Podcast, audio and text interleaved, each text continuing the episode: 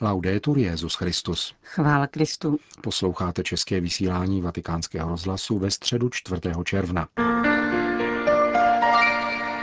Středeční generální audience se účastnilo přibližně 50 tisíc lidí. Papež František pokračoval v cyklu katechezí věnovaných sedmi darům Ducha Svatého. Cari fratelli e sorelle, buongiorno. Dobrý den, drazí bratři a sestry.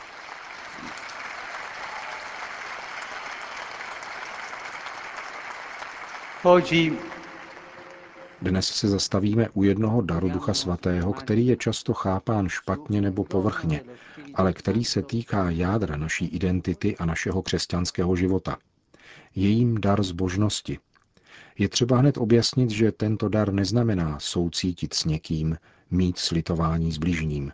Níbrž označuje naši příslušnost k Bohu a naše hluboké spojení s ním, spojení, které dává smysl celému našemu životu a dodává nám stálost ve společenství s ním i v těch nejobtížnějších a pohnutých chvílích. questo legame col Signore non va inteso come un dovere o una imposizione. Toto spojení s pánem se nemá chápat jako povinnost nebo zadání. Je to spojení, které vychází z nitra. Jde o vztah žitý srdcem. Je to naše přátelství s Bohem, které nám daroval Ježíš. Přátelství, které mění náš život, naplňuje nás nadšením a radostí. Proto v nás dar zbožnosti vzbuzuje především vděčnost a chválu. Právě to je totiž motiv a nejautentičtější smysl naší bohopocty a adorace. Duch svatý nám dává vnímat pánovu přítomnost a veškerou jeho lásku k nám, zahřívá nám srdce a skoro přirozeně nás přivádí k modlitbě a bohoslužbě. Zbožnost je tedy synonymum autenticky náboženského ducha, dětské důvěry k Bohu, oné schopnosti prosit jej s láskou a jednoduchostí, která je vlastní lidem pokorného srdce.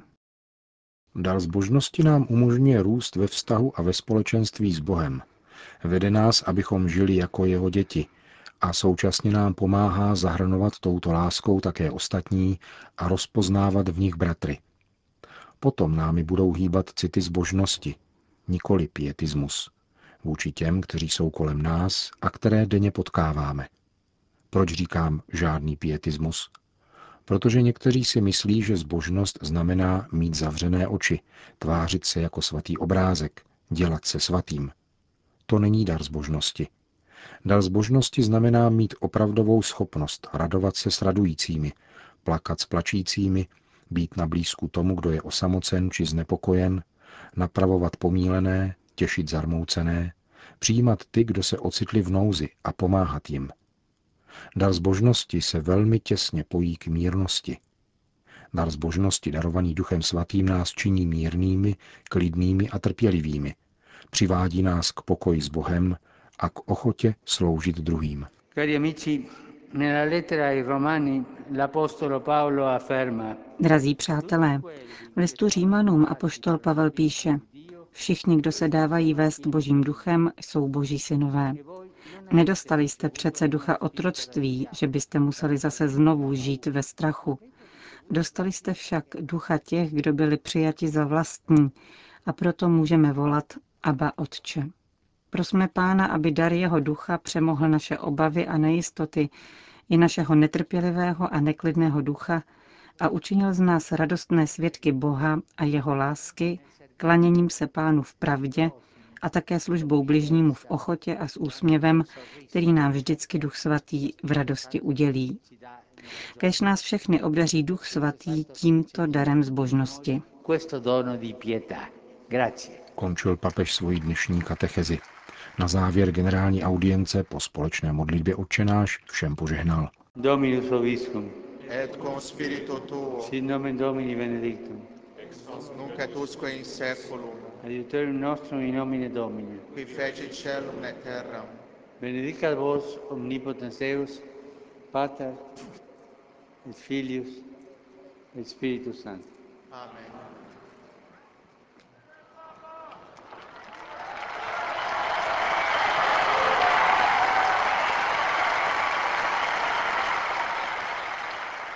Další zprávy. Vatikán.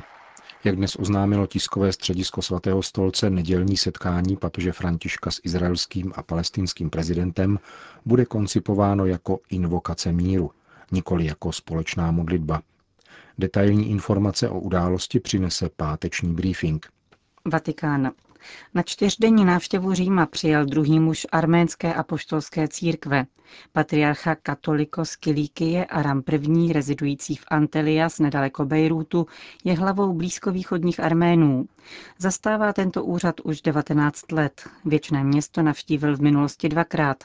Setkal se jak s Janem Pavlem II., tak s Benediktem XVI. Program jeho současné návštěvy zahrnuje modlitevní setkání s papežem Františkem ve čtvrtek 5. června, návštěvu Papežské rady pro jednotu křesťanů a dalších úřadů římské kurie.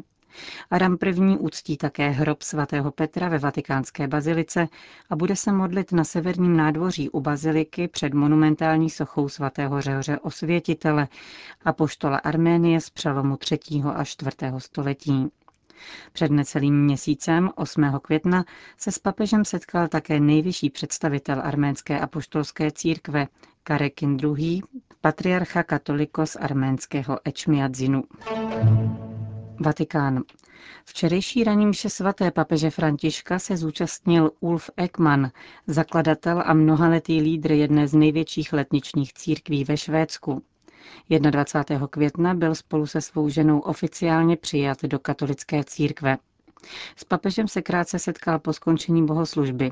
František se zajímal mimo jiné o osudy věřících, pro které byl jako pastor a zakladatel komunity pastýřem.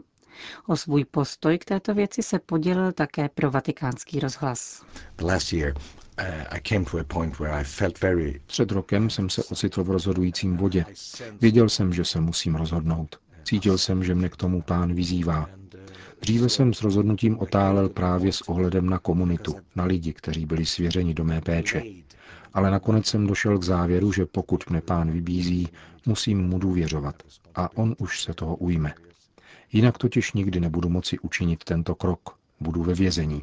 Pokud ke mně pán mluví, tak promluví také k mým věřícím, k jejich srdci. Pochopí to možná ne hned, ale časem to jistě pochopí. V každém případě jsme předali vedení naší komunity zkušeným vůdcům. Musím také dodat, že vedení naší církve, více než 100 komunit, prošlo za poslední léta velkou ekumenickou cestou. Nezašli sice tak daleko jako já, ale rozhodně udělali krok vpředu. Byli také několikrát v Římě, protože jsem chtěl, aby pochopili naše rozhodnutí. Po této stránce jsme vše velmi dobře připravili.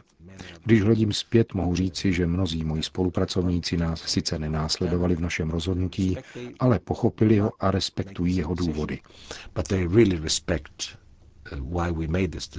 Řekl vatikánskému rozhlasu bývalý letniční pastor Ulf Ekman, který je už dva týdny členem katolické církve.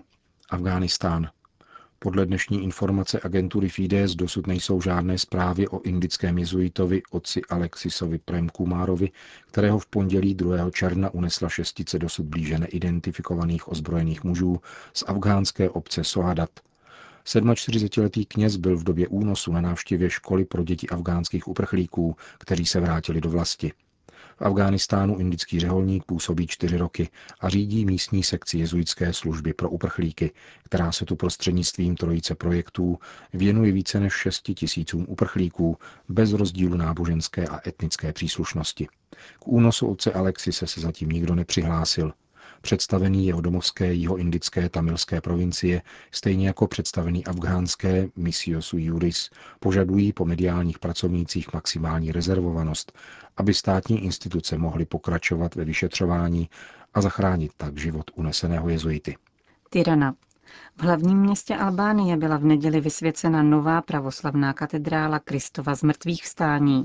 Vybudována byla v centru Tyrany, na místě, kde dříve stál chrám zbořený komunisty. Slavnostní liturgii vedl ekumenický konstantinopolský patriarcha Bartoloměj. Zúčastnili se jí též představitelé pravoslavných církví z Řecka a Srbska a samozřejmě metropolita Tyrany Anastás. Nechyběli ani nejvyšší státní představitelé. Vysvěcení katedrály je symbolem obrody pravoslavné církve v Albánii, v níž se hlásí téměř 7% Albánců. Itálie. Tisíce věřících z celého světa se minulou sobotu v samém srdci italské Umbrie účastnili beatifikace španělské řeholnice a zakladatelky dvou kongregací, známé pod jménem Madre Speranza, Matka naděje. Tato apoštolka nekonečného božího milosedenství, jak ji nazval papež František, prožila téměř celý život v Itálii, nejprve v Římě a poté v umbrijské Colle Valenza. Zde za nezměrných obtíží v 60. letech minulého století vznikalo poutní místo milosrdné boží lásky, dnes nazývané italské Lourdy. Velkolepý komplex zahrnuje svatyni, poutnické ubytovny, domy pro nemocné a kněze, zejména však studnu s léčivým pramenem, k jejímuž vyhloubení blahoslavenou matku podnítilo boží vedení krátce po druhé světové válce. Matka Speranza po sobě zanechala více než 2300 stran psaného textu, od autobiografických poznámek po konstituce kongregací služebnic milosrdné lásky a synů milosrdné lásky. O neobyčejné ženě hovoří postulátor beatifikační kauzy otec Pietro Riva. Byla to silná žena. Tato duchovní síla jí napomáhala k překonání četných úskalí, zejména těch, které kladly náboženské autority, nejprve ve Španělsku a poté také zde v Římě, včetně Vatikánu. Byla dokonce na několik let postavena mimo vedení kongregace. Přesto pokračovala ve svém díle, protože si byla jista pánovým vnuknutím. Podařilo se jí založit mužské a ženské řeholní společenství, vybudovat svatyni v kole Valenca a především se stát jednou z nejdůležitějších apoštolek milosrdné boží lásky ve 20. století. Kromě výrazné duchovní síly uchvacuje také mystická zkušenost blahoslavené řeholnice. Postulátor ji řadí do zástupu svatých duší, které v minulosti důrazně poukazovaly na boží milosedenství. Počínaje svatou Markétou Alakok, svatou Faustínou Kovalskou a svatou Terezí z Lizie. Doplňme papeže Jana Pavla II. a v současné době papeže Františka. Všichni svědci a představitelé učitelského úřadu v církvi opětovně a z větší hlouby upozorňují na boží milosedenství. Existuje však nebezpečí, že se bude o milosedenství jen mluvit a vše ostatní se nechá být. Vždyť Bůh je přeci milosrdný. Tak to není. Boží milosedenství se uplatňuje tam, kde je alespoň náznak obrácení. V opačném případě se mu vysmíváme. Jak již napovídá jméno blahoslavené řeholnice, stotožňovala se plně s křesťanskou ctností naděje. Jejím dalším důležitým poselstvím je víra v boží prozřetelnost, která napomůže, pokud se člověk přičiní. Matka Speranca až do konce svého života neúnavně pracovala a jak dokládají řemeslnické dílny v rámci umbrijské svatyně, vedla k práci také ostatní. Stejně jako množství svědců dvou minulých století se Madre Speranza zapojila do služby chudým, nemocným a opuštěným lidem. K uskutečnění svých projektů potřebovala zázemí, na které však z lidského hlediska neměla majetek. Přesto se svými spolusestrami vybudovala neuvěřitelné dílo, protože se upnula k boží prozřetelnosti. Ta z nás ovšem nesnímá povinnost naší vlastní předvídavosti, tedy iniciativu a práci. A toto spojení prozřetelnosti s prozíravostí působilo zázraky. K zázrakům také dochází v deseti nádržích napájených léčivým pramenem, který Ježíš Marce Speránce označil ve svých poselstvích. Předtím zcela neznámá kole Valénca dnes přitahuje množství poutníků, kteří sem po kladném úsudku církevní autority přicházejí léčit duchovní a tělesné rány. Od roku 2012 posuzuje případy uzdravení lékařská komise. V listopadu roku 1981 poutní místo navštívil svatý Jan Pavel II., který místní svatyni udělil titul Baziliky menší. Byla to první apoštolská cesta polského papeže po atentátu v témž roce. Rovněž zázrak, který uzavřel beatifikační kauzu matky Speránci, lze přečíst působení léčivé vody z italských Lourdes.